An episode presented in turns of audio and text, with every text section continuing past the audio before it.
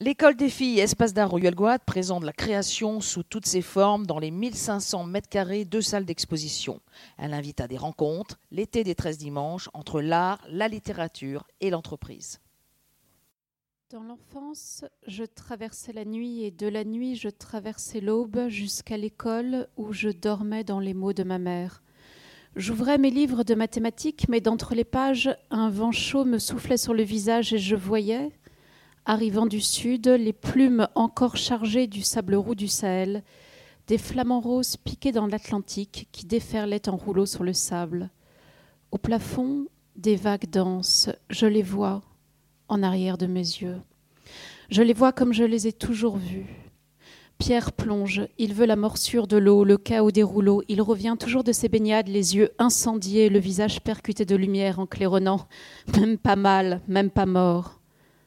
Restée sur le rivage, Ève est là, elle aussi. Des coquillages cachés dans les plis de sa robe et lui fait un signe de la main. Le soleil floute les images, tout se rembobine en arrière de mes yeux. Les vagues roulent, refluent et bouillonnent. L'enfant rit, ses dents brillent dans la lumière. Les vagues enflent, le vent hurle, il la voit, il nage vers elle. Les vagues roulent, roulent et refluent. Il arrive. Attends-moi, j'arrive, me voilà, tu vois, je suis revenu. Les vagues grondent, grondent et hurlent dans le jour en feu, déferlent, cassent les pontons. Il coule, la terreur me fige. Voici quelques valeurs approchées du nombre pi au cours du temps. Pouvez-vous les ranger par ordre croissant? Vous, oui, vous, Sarah, au tableau et plus vite que ça. Vous dormez ou quoi? Qu'est-ce que j'ai dit à l'instant? Je sais pas. Vous vous moquez de moi? Je sais pas. Et insolente en plus. C'est possible. Comment? C'est une hypothèse mathématique qu'on ne peut exclure. C'est ça, faites la maline, mais regardez-vous, vous êtes ridicule. Qu'est-ce que vous avez fait? Vos cheveux et vos jambes et vos bras couverts jusque-là avec cette chaleur. C'est un genre que vous vous donnez. Le genre zombie en pyjama, le genre souillon. La salle de bain et vous, ça fait deux, ça c'est sûr. Les autres, silence. Silence Et vous sortez, et que je ne vous revois pas avant la fin de l'heure. L'heure avait passé. Ève marcha sur la plage pour entasser dans la poche de son short des coquillages qu'Oumou et elle pourraient vendre au marché de Trècheville. Elle se leva dans une pirogue. Un papillon aux ailes noires se posa sur le bateau. Elle n'en avait jamais vu de plus beau. Elle l'observa longtemps, puis se saisit d'une rame, l'écrasa d'un coup sec, lui arracha une aile et les pattes et finit par s'endormir, bercée par les grondements de l'océan. Quand elle s'éveilla, la plage grouillait de monde et son père, cigarette aux lèvres, jouait aux cartes avec un groupe de pêcheurs, une enfant au sein très prononcé pendu à son cou. C'était une vie sans école, une vie sans camarades de classe, une vie au milieu des Ivoiriens, une vie où elle est plus pauvre que les filles des autres blancs. Ils mangent toujours ce qu'il y a de moins cher. Le dîner, c'est un bol de riz avec une cuillère de sauce poisson. Elle porte toujours les mêmes habits, le vent souffle, les nuages crèvent, les pluies ruissellent, les terres au sol craquelées se transforment en cloaque, dans lequel les hommes, les femmes et les enfants pataugent. Gorgées d'eau, les pistes de latérite recrachent un sang sombre. Les routes deviennent impraticables, les grandes marées se succèdent. Je les vois en arrière de mes yeux, je vois Pierre sortir de l'eau, je vois son corps maigre aller, ses yeux pâles, la cendre de ses cheveux, je vois Ève racler les moucherons morts sur le pare-brise du camion. Je vois le camion démarrer quand il quitte la plage. Je les vois passer devant les manguiers aux troncs énormes qui bordent la lagune, le long de l'ancien fort Nemours, contourner le vieux cimetière, les maisons rectangulaires aux toits couverts de papeaux, de palmes et de cocotiers tressés et séchés devant lesquels poussent sur les trottoirs engazonnés des amandiers de Cayenne, des filaos ou des manguiers, l'hôpital en pierre de taille, le palais du gouverneur devenu musée du costume, l'ancien palais de justice à l'abandon, puis la maison de négoce du Libanais pour lequel Pierre travaille désormais. Je vois le camion à année et se déplacer enveloppé dans un brouillard ocre qui pique les yeux et fait tousser. Leur corps caote sans cesse sur les sièges défoncés du véhicule comme les acteurs dans les vieux films dont les corps se balancent dans la carcasse d'un faux véhicule, derrière lequel on déroule un beau décor, toujours trop vite ou toujours trop lentement, jamais de façon suffisamment parfaite. pour que cela soit totalement réel et qu'à aucun moment le spectateur n'oublie que l'on est dans la pure fiction.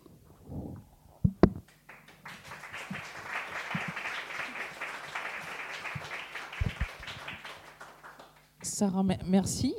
Pourquoi, euh, pourquoi commencer par l'Afrique? Pourquoi commencer par... Euh, pourquoi commencer par l'Afrique? Oui.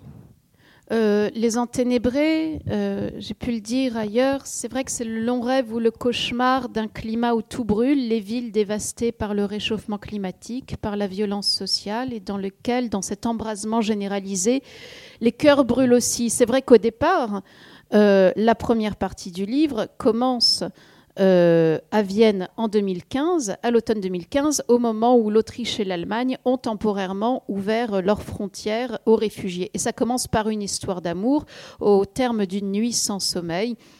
Une femme euh, qui a déjà une vie, euh, somme toute, assez heureuse en France, rencontre dans un musée un autre homme autrichien, et entre eux, d'emblée, l'évidence de l'amour qui les foudroie.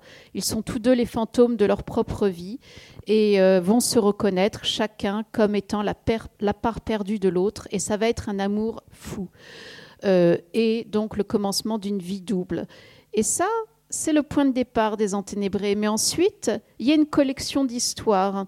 Et euh, je voulais travailler euh, dans ce livre notamment la façon dont les fantômes de ceux qui nous ont précédés, ceux que nous avons perdus, ceux que nous avons haïs ou aimés, ou parfois les deux ensemble ou successivement, continuent à parler en nous, parfois à notre corps défendant. Et j'ai donc commencé euh, par cette scène euh, première, primitive, qui est celle de l'Afrique, dans lequel on, on rencontre dans le théâtre d'une fiction Ève, la mère de Sarah et euh, son père à elle, donc le grand-père, Pierre B, qui, on l'apprend pendant la première partie, a été déporté pendant la Seconde Guerre mondiale comme triangle rouge, c'est-à-dire comme prisonnier politique, à Buchenwald. Donc c'est la figure même du martyr et de la victime. Et puis plus tard, dans le livre, des centaines de pages plus tard, on découvre que des années plus tard, dans l'Afrique de la décolonisation, cet homme va se réinventer une vie de photographe. Et là, il va euh, commettre des choses tout à fait médiocres, euh, médiocres et viles. Euh, voilà, donc il y a cette scène première qui est un peu onirique, on ne sait pas bien s'il s'agit d'un rêve ou d'un cauchemar éveillé, qu'il hallucine, et puis ça a lieu dans une école aussi. Donc c'était une façon de rendre hommage à ce très beau cadre qui nous accueille aujourd'hui.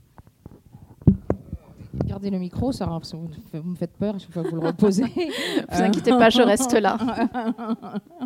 Euh, pourquoi euh, le cadre historique Comment est-ce que vous avez choisi ce cadre historique? Pourquoi commencer euh, ça, commence au début du XXe siècle? Oui, oui.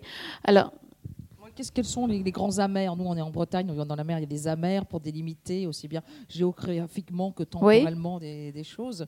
Pourquoi ce cadre alors, euh, le cadre premier, c'est celui d'un climat. Je voulais faire du climat un personnage à part entière, c'est-à-dire que de même que parfois certaines régions du monde peuvent être calcinées ou étouffées sous la chaleur, on l'a vu encore euh, récemment, de même que certains, qu'il peut y avoir des feux, comme je pense aux feux de Californie qui ont ravagé euh, des, zones entières, ou ces 50 degrés qui a fait en Australie ou les 32 degrés en Arctique récemment. Eh bien, de même, nous, pouvons nous réchauffer ou nous consumer de terreur, d'amour ou de courage parfois.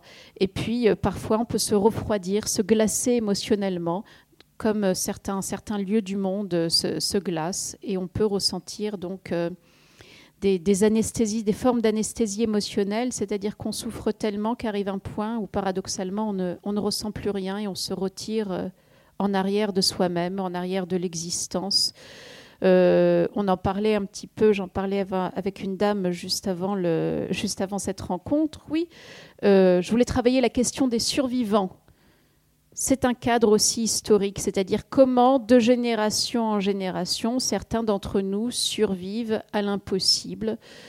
Euh, guerre, déportation, décolonisation, situation de misère sociale qui recouvre des situations de misère psychologique et euh, comment aimer la vie envers et contre tout. Euh, malgré cela, vous me, disiez euh, tout à l'heure que oui, vous aviez été frappé par le caractère sombre du livre. Oui, je l'admets. C'est vrai qu'il y a beaucoup de ténèbres dans ce livre, mais j'aurais tendance à parler de lumière noire et on parlait du peintre soulage, c'est-à-dire de, cet éclat que l'on peut retrouver paradoxalement jusque dans la nuit, de ce point où les ténèbres intimes ou les ténèbres collectives que nous traversons par le vent de la grande histoire, eh bien parfois une lumière paradoxale peut en surgir et c'est cela que je voulais euh, travailler en racontant toutes ces histoires d'amour aussi, des histoires d'amour euh, entre les adultes, mais histoires d'amour fou des enfants pour leur mère aussi, même quand les mères sont malades, même quand elles sont empêchées par la maladie, même quand elles sont, oui, tellement dévastées elles-mêmes par des traumatismes, par des deuils ou par des chagrins qu'elles sont plus capables d'aimer. Alors dans ces cas-là, ben, les enfants, tous les enfants qu'on va croiser dans ce livre, quelles que soient les générations, même si parfois ce sont des enfants terribles, des enfants animés euh, par une part de ténèbres et d'opacité et de sauvagerie indéniable, sont tous des enfants qui, à un moment donné, vont faire le choix d'aimer pour deux, c'est-à-dire d'aimer même quand leurs parents, la mère, souvent, ne peut plus les aimer. Les enténébrés, qu'est-ce que ça veut dire, les enténébrés Oui, alors. Oui. Euh, c'est un mot qui existe euh, vraiment C'est un mot que j'ai, c'est un mot que j'ai créé. Notre Alain Rennes, non, non, non, mais euh, bon, qui, sait S'enténébrer existe tout à fait. J'ai, trouvé ce, ce mot d'enténébrer dans un roman que j'aime beaucoup d'une auteure autrichienne qui s'appelle Elfriede Jelinek, qui écrit ce roman qui s'appelle La pianiste, et dans lequel un des personnages à un moment donné dit Mon père est mort à l'asile de Steinhof, tout enténébré. Et ce mot m'avait fortement impressionné quand je l'avais lu euh, il y a fort longtemps, au début des années 2000, au point que, avant même que d'écrire Les Enténébrés, euh, le titre était là. C'est-à-dire que j'ai trouvé le titre qui préexistait euh, avant de trouver le squelette du livre. Et après, il y a eu une évidence. Comment est-ce, comment est-ce que vous construisez un roman? Parce que vous n'êtes vous êtes auteur, mais vous êtes aussi psychanalyste. Oui. Donc, euh, est-ce qu'il y a des, il y a forcément il y a des frontières entre les deux, les deux métiers. Quelles sont-elles? Comment est-ce que vous les traversez dans? Alors j'essaye de surtout pas écrire. Et aussi dans l'autobiographie, enfin il y, a un jeu quelque part, euh, oui, non. Euh. Alors j'essaye de surtout pas écrire en psychanalyste. J'écris par nécessité et je suis clinicienne par éthique euh, et par devoir parce qu'il m'a semblé, enfin, ayant moi-même, euh, je sais ce que je, sans prosélytisme aucun, je sais ce que je dois à la psychanalyse, je sais que ça m'a sauvée et, euh, et, au terme de cette traversée, il m'a semblé important, c'était comme une politesse morale et élémentaire de pouvoir à mon tour transmettre à quelques autres qui en feraient la demande ben voilà, la possibilité d'une aide, de les aider à avoir une, vie la plus, vaste ou la plus paisible ou la plus euh, digne de ce nom possible. Mais quand j'écris euh, mes romans, euh, j'essaye vraiment de faire abstraction de tout ce qui relève de la psychologisation. C'est d'ailleurs pour cela que j'ai fait le choix de raconter ces, collections d'histoires de façon non linéaire. C'est-à-dire on ne part pas d'un point A qui est l'origine euh, des personnages pour arriver jusqu'à point B qui serait la fin de leur trajectoire. Euh, j'ai fait le choix du puzzle. C'est-à-dire on commence d'abord par la fin, et puis on arrive au milieu, et puis il y a une incursion vers le début, vers l'enfance, puis on retourne dans l'âge adulte, pour montrer aussi probablement comment euh, passé, présent et possibilité de futur se télescopent et se juxtaposent euh, en nous.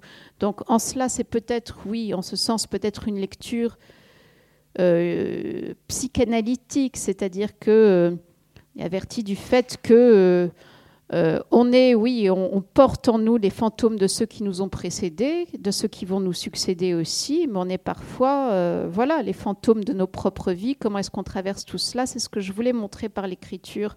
Euh, néanmoins, pour moi, il est très évident que je cloisonne très fortement les deux, c'est-à-dire que il y a l'activité de clinicienne qui est une chose et il y a l'activité de, de, l'écriture qui est une nécessité euh, absolue mais qui, mais qui en est une autre. on ne mélange pas tout. vous ne nourrissez jamais des récits de patients ou de... Euh, non, dans une histoire érotique de la psychanalyse, j'ai pu parce que voilà, on me l'a demandé aussi de, nourrir cela de ma propre clinique. J'ai pu en anonymisant. précédents essais. Oui, oui, oui, oui, tout à fait. C'était une demande d'un éditeur. C'était une demande de mon éditeur Christophe Guillache chez Payot, euh, qui poursuit une collection, une histoire érotique 2. Donc il y avait une histoire érotique de Versailles, une histoire érotique du Kremlin, et donc il m'a demandé. Euh, euh, de faire ces 53 variations sur l'amour et le désir à travers une série d'histoires de personnages qui vont, certains très connus, euh, Lou Andrea Salomé, Dora Maar, Marie Bonaparte, d'autres moins. Et puis oui, il y avait bien sûr certaines, ce qu'on appelle des vignettes cliniques, c'est-à-dire des, des, exemples cliniques issus de ma pratique, mais toujours en respectant l'anonymat des patients. Et pour ce faire, euh, voilà, on, on transforme donc, donc il y a aussi dans le récit de cure analytique un travail de fiction, d'une certaine façon. C'est d'ailleurs pour ça qu'on disait que Freud était un bon romancier. Et donc, comment est-ce que vous construisez vos personnages? Il y a une documentation. Tout à l'heure, Céline qui va nous parler aussi d'un récit qui est beaucoup plus autobiographique. Donc, comment vous, vous construisez vos, personnages? Euh, Pour moi, il y a eu un gros travail de lecture et de documentation préalable, c'est-à-dire que une série d'enquêtes sur, euh, sur le terrain. Euh, il me semblait très important pour raconter ce qu'était l'arrivée des réfugiés en gare de Vienne, de ne pas rester assise, pardonnez-moi, le cul sur ma chaise à Paris, mais d'aller voir ce qui se passe, comment est-ce qu'on accueille en 2015 euh, les réfugiés, comment est-ce qu'on arrive à les accueillir dans une grande capitale européenne. Et, et, et, c'est en me confrontant, en me cognant au réel, euh, quitte à traverser parfois des expériences extrêmes, notamment quand je suis allée dans cet hôpital psychiatrique à Steinhof, euh, sur les hauteurs de Vienne, et que j'ai découvert, épouvanté, sidéré, que euh, des femmes, des enfants et des hommes avaient été euh, enfermé pendant les nazis. Vous voulez nous raconter ce qui se passait là-bas, toutes les expériences cliniques Oui, j'ai découvert que non seulement il y avait eu des expériences cliniques qui avaient préfiguré euh, les camps d'extermination, qui avaient eu lieu euh, très tranquillement avec la complicité de toute une bureaucratie. Voilà, on, on, humiliait les patients, on les faisait mourir d'épuisement, et puis oui, tout à fait. À partir des années 30. Donc c'est pour ça que ça a vraiment pré, c'est ce qu'on appelait l'action T4 et ça a préfiguré euh, les camps d'extermination. Et puis quand ces, quand ces personnes étaient ces personnes qui avaient été enfermées là parce qu'elles avaient le tort d'être trop turbulentes, trop différentes, trop asociales, euh, eh bien, et donc euh, pas, conformes aux normes euh, ariennes édictées par le Reich, eh bien, on se débarrassait de leur corps à l'exception de leur cerveau. Ce que j'ai découvert épouvanté là-bas, c'est que le mal véritable, c'est celui qui, qui, survit à ceux qui le font. C'est-à-dire que on a tué ces gens et pendant 60 ans, 60 ans après la Seconde Guerre mondiale, on a conservé leur cerveau dans des bocaux remplis de formol dans les sous-sols de l'hôpital psychiatrique. Je sais que c'est épouvantable, mais il faut que ça soit dit. Mais cet hôpital psychiatrique, c'est un peu particulier. C'est au sommet de Vienne. Absolument. Euh, c'est une forteresse, c'est comme une ville. Oui, c'est une ville dans la ville. C'est-à-dire que c'est à la périphérie, dans le centre de Vienne. Certaines, certains d'entre vous sont peut-être déjà allés à Vienne. C'est, magnifique. des musées absolument inouïs, euh, le temple de la musique, le temple de la culture. Mais le mal grouille dans les sous-sols. C'est ça, la frise Beethoven hein, euh, euh, de Klimt qui, qui, célèbre à la fois l'espoir du, renouveau. Il y a la sécession viennoise. Moi, ça m'a beaucoup, ça m'a beaucoup marqué. Hein. J'ai baigné dans ces tableaux-là quand j'étais adolescente. Euh, simplement, il y a aussi euh, la question d'une Autriche qui n'a jamais assumé sa dénazification et du mal qui continue à grouiller. Évidemment, euh, bon, moi je suis une obsédée de la structure, donc avant chaque livre, je fais toujours un plan aussi détaillé que possible et des fiches pour chaque personnage. Ça, c'est mon côté peut-être un peu dissection et entomologiste. Mais il y a ça, et puis il y a les moments où le réel vous rattrape complètement. C'est-à-dire que je ne savais pas ce que j'allais trouver dans cet hôpital psychiatrique de Steinhoff. Et là, quand vous vous confrontez à ça, ben, il n'y a plus de plan. Tout vole en éclats. Dites un peu ce que vous avez découvert, description qui est euh, saisissante dans votre roman. Ben, c'est ça, c'est-à-dire que... Euh, que des enfants, des femmes et des hommes ont été euh, enfermés triés et humiliés. Hein, c'est quand même une entreprise. On les, on les tuait pas froidement, vous voyez. Non, c'était beaucoup plus pervers et beaucoup plus insidieux que cela. C'est-à-dire qu'on se débrouillait pour que ces patients, dont certains étaient des enfants, hein, on les laissait mourir de faim. L'été, quand il faisait très chaud, on laissait les fenêtres fermées. En plein hiver, on laissait les, fenêtres des dortoirs ouvertes, de sorte que les enfants finissaient par mourir de faim, d'épuisement, ou euh, parce qu'ils avaient attrapé une infection. À ce moment-là, euh, eh bien, euh, toute la bureaucratie de l'hôpital envoyait une lettre à la famille, quand, du moins quand ces enfants avaient encore de la famille, pour leur dire, ben oui, votre, votre enfant est mort d'une infection ou d'une pneumonie. Voilà, pas de meurtre, pas de traces. Donc euh, chacun restait les mains, propres. Et j'étais absolument sidérée. J'ai visité cette cave euh, qui, euh, dans laquelle les cerveaux de ces femmes, de ces enfants et de ces hommes sont restés jusqu'en 2002. Ce n'est qu'en 2002 que finalement les Autrichiens se sont dit ah ben oui, pourquoi est-ce qu'on garde ça euh, là-dedans? Il faudrait peut-être faire quelque chose. Il faudrait peut-être témoigner qu'une faute, qu'un mal abominable et innommable a été commis. Et à ce moment-là, il y a une euh, vous aviez des, beaucoup de formoles avec euh, la cervelle dedans. C'est ça. Alors moi, quand je l'ai visité cette cave en 2016, c'était une cave vide, semblable à n'importe quelle autre cave vide. Et au fond, l'enfer, c'est ça. Hein. C'est pas euh, comme dans les tableaux de William Blake. Euh, c'est pas nécessairement euh, les peintures noires de Goya. L'enfer, c'est peut-être une pièce, petite pièce blanche et vide, semblable à n'importe quelle autre pièce blanche et vide. Et quand je suis ressortie de là, d'abord j'ai mis un certain temps à en ressortir psychiquement. Me suis dit, bon, euh, là, il va, falloir, euh, il va falloir en écrire quelque chose, mais alors dans quel état euh, est-ce qu'on est quand on écrit ça Voilà, maintenant, je peux vous en parler avec du recul, mais j'ai enregistré sur un dictaphone ce que m'a raconté l'historien qui a travaillé pendant des dizaines d'années à exhumer tout ce passé-là de, de l'Autriche. et, j'ai écouté ce qu'il m'avait dit sur le dictaphone euh, pour écrire le livre, mais aujourd'hui je garde le dictaphone euh, dans le tiroir gauche de mon bureau et je ne peux plus le réécouter. Je peux plus. C'est pas possible. C'est pas possible.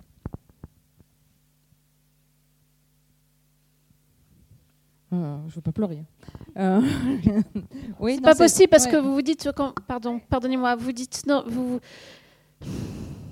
que vous ayez ou pas des enfants, parce que certains d'entre nous font le choix de ne pas en avoir ou n'ont pas pu en avoir, et puis d'autres font le choix d'en avoir. Euh, euh, qu'on ait des enfants ou pas, je veux dire, parce qu'on est là, on se dit, bon, on essaye de se tenir, d'avoir une dignité, d'aimer la vie, d'avancer aussi dignement que possible, mais quand vous êtes confronté à des trucs comme ça, tout à coup, tout se fracasse et vous, vous vacillez.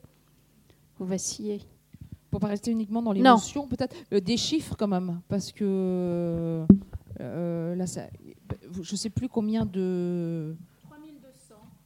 Rien que dans cet hôpital-là, euh, Steinhoff, 3200 femmes, enfants et adultes, dont 800 enfants.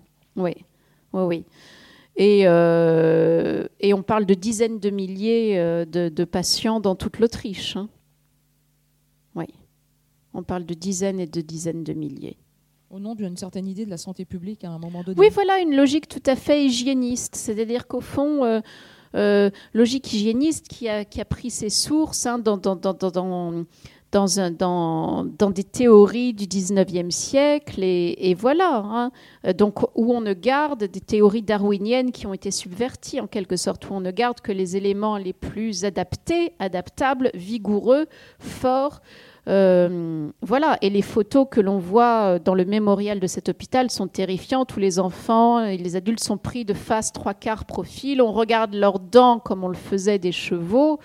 Euh, voilà, on mesure, euh, l'épaisseur du crâne, enfin des choses absolument abominables je, voulais en profiter parce que vous parlez de ce lieu d'hôpital psychiatrique, mais vous ne parlez pas du tout de l'église qui a été construite là et qui est aussi un manifeste Absolument. Euh, de la sécession de l'époque. Et donc je voulais vous poser pourquoi vous n'en parlez pas et pourquoi est-ce que ce qui nous a plu aussi avec lui Antoine dans votre livre, c'est que l'art est, toujours là. Comme chez nous dans tout ce qu'on fait. Il y, a toujours, il y a toujours un tableau, une musique, une interprétation, euh, des, humains, qui, des, des musées. Les, les, rencontres amoureuses se passent dans des musées. Oui. Dans, euh, oui, Sarah et Richard se rencontrent au musée d'art ancien de Vienne. Alors, euh, c'est euh, c'est un clin d'œil à un texte de Thomas Bernhardt qui s'appelle Maîtres anciens et qui a lieu euh, au départ dans, ce musée-là, un dialogue entre deux personnages qui parlent d'un troisième absent.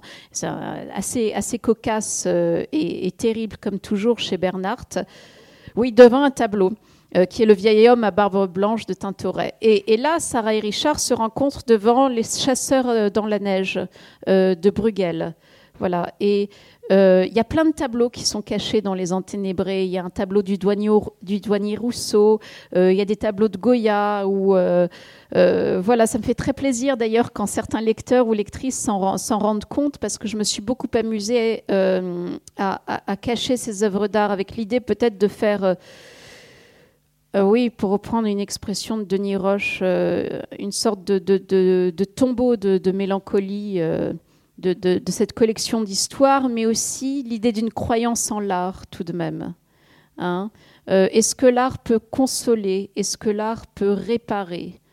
Euh, C'est une question à laquelle euh, je n'ai pas de réponse définitive. Il y a eu beaucoup de... Oui. Qu'est-ce que je... Vous avez sûrement...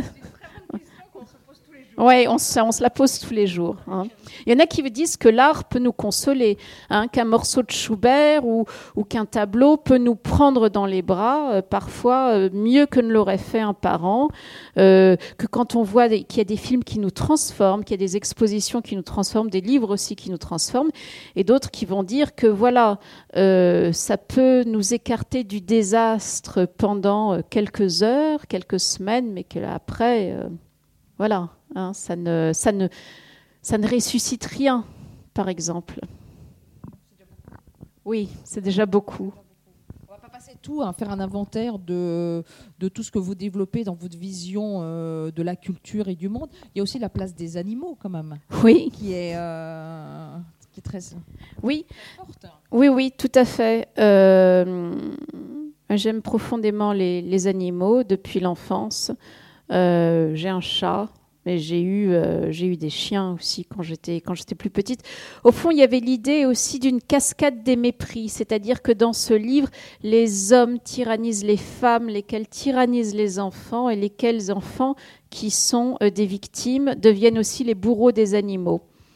Euh, c'est comme, c'est comme ça que, par exemple, la petite Ève, qui a voilà, grandi entre une mère internée à l'hôpital et un père euh, bon, qui a été déporté et qui plus tard commettra bien des atrocités euh, en Afrique, euh, eh bien, elle-même victime, va reporter toute sa douleur, tout son désespoir et toute son, agressivité en maltraitant des animaux, d'abord des, chatons en pension, et puis Bon, on l'a entendu dans l'extrait que j'ai lu, ce, papillon qu'elle dissèque furieusement, et puis aussi des chiens.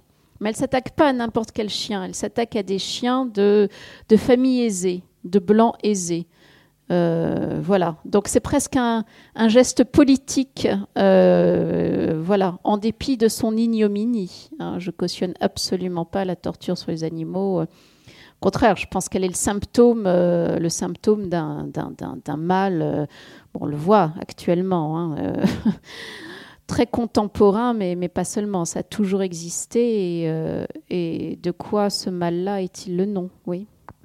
Et le, mal de l'écologie et des climats de, de, quoi est-ce que c'est le nom aussi Parce que tous vos derniers chapitres tournent autour de ça. Et je me permets d'attirer l'attention parce que je me fais. Voilà. Le week-end prochain, on a un week-end sur les agriculturels parce que le problème de réchauffement de la planète, c'est aussi un problème d'agriculture. Et pour nous, le problème de l'agriculture, c'est un problème de culture. Et donc, euh, tous les, deux prochains jours vont tourner autour de ces questions qui sont fondamentales et qui sont fondamentales en, en Bretagne, parce que nous, tout ce qu'on fait aussi est inscrit dans ce territoire et entre les richesses de la terre et les richesses de la mer. Mais, mais, vous, quelle est votre, Ma, vision est assez proche de, celle de, ce personnage qui s'appelle Paul. Et la quatrième partie des Enténébrés commence par une conférence que fait Paul, euh, qui revient d'un séjour au Japon, euh, au terme duquel il a constaté que confronté à certaines statistiques concernant euh, le réchauffement climatique à moyen terme, des jeunes gens japonais qui travaillent dans les instituts météorologiques cessent immédiatement de vouloir avoir des enfants. Et donc, il s'interroge là-dessus. Hein. Et ça, euh, honnêtement, c'est une réalité, c'est un truc que j'entends. Euh, voilà, des gens qui, euh, confrontés à cette dévastation écologique que nous connaissons, cette catastrophe, eh ben, vont décider subitement, au fond, de, de, ne, de ne, plus, de ne plus faire d'enfants. L'hypothèse de Paul, qui est aussi la, la, mienne, est la suivante c'est que tout est lié en une sorte de cercle infernal, c'est-à-dire qu'au départ, ça commence par un soleil trop vif et qu'au fond, le réchauffement climatique va entraîner une hausse du prix des denrées de première nécessité, par exemple la hausse du prix du pain. Cette hausse du prix du pain va entraîner des révoltes dans certaines zones du monde. Regardez ce qui s'est passé en Égypte, regardez ce qui s'est passé avec le printemps arabe. Ces révoltes vont être réprimées dans le sang et ces répressions vont entraîner l'exil de populations toujours plus nombreuses toujours plus démunies, lesquelles, euh, comme nous le savons, ne sont pas toujours accueillies comme elles mériteraient de l'être. Euh, donc ça m'intéressait de, travailler sur le plan littéraire.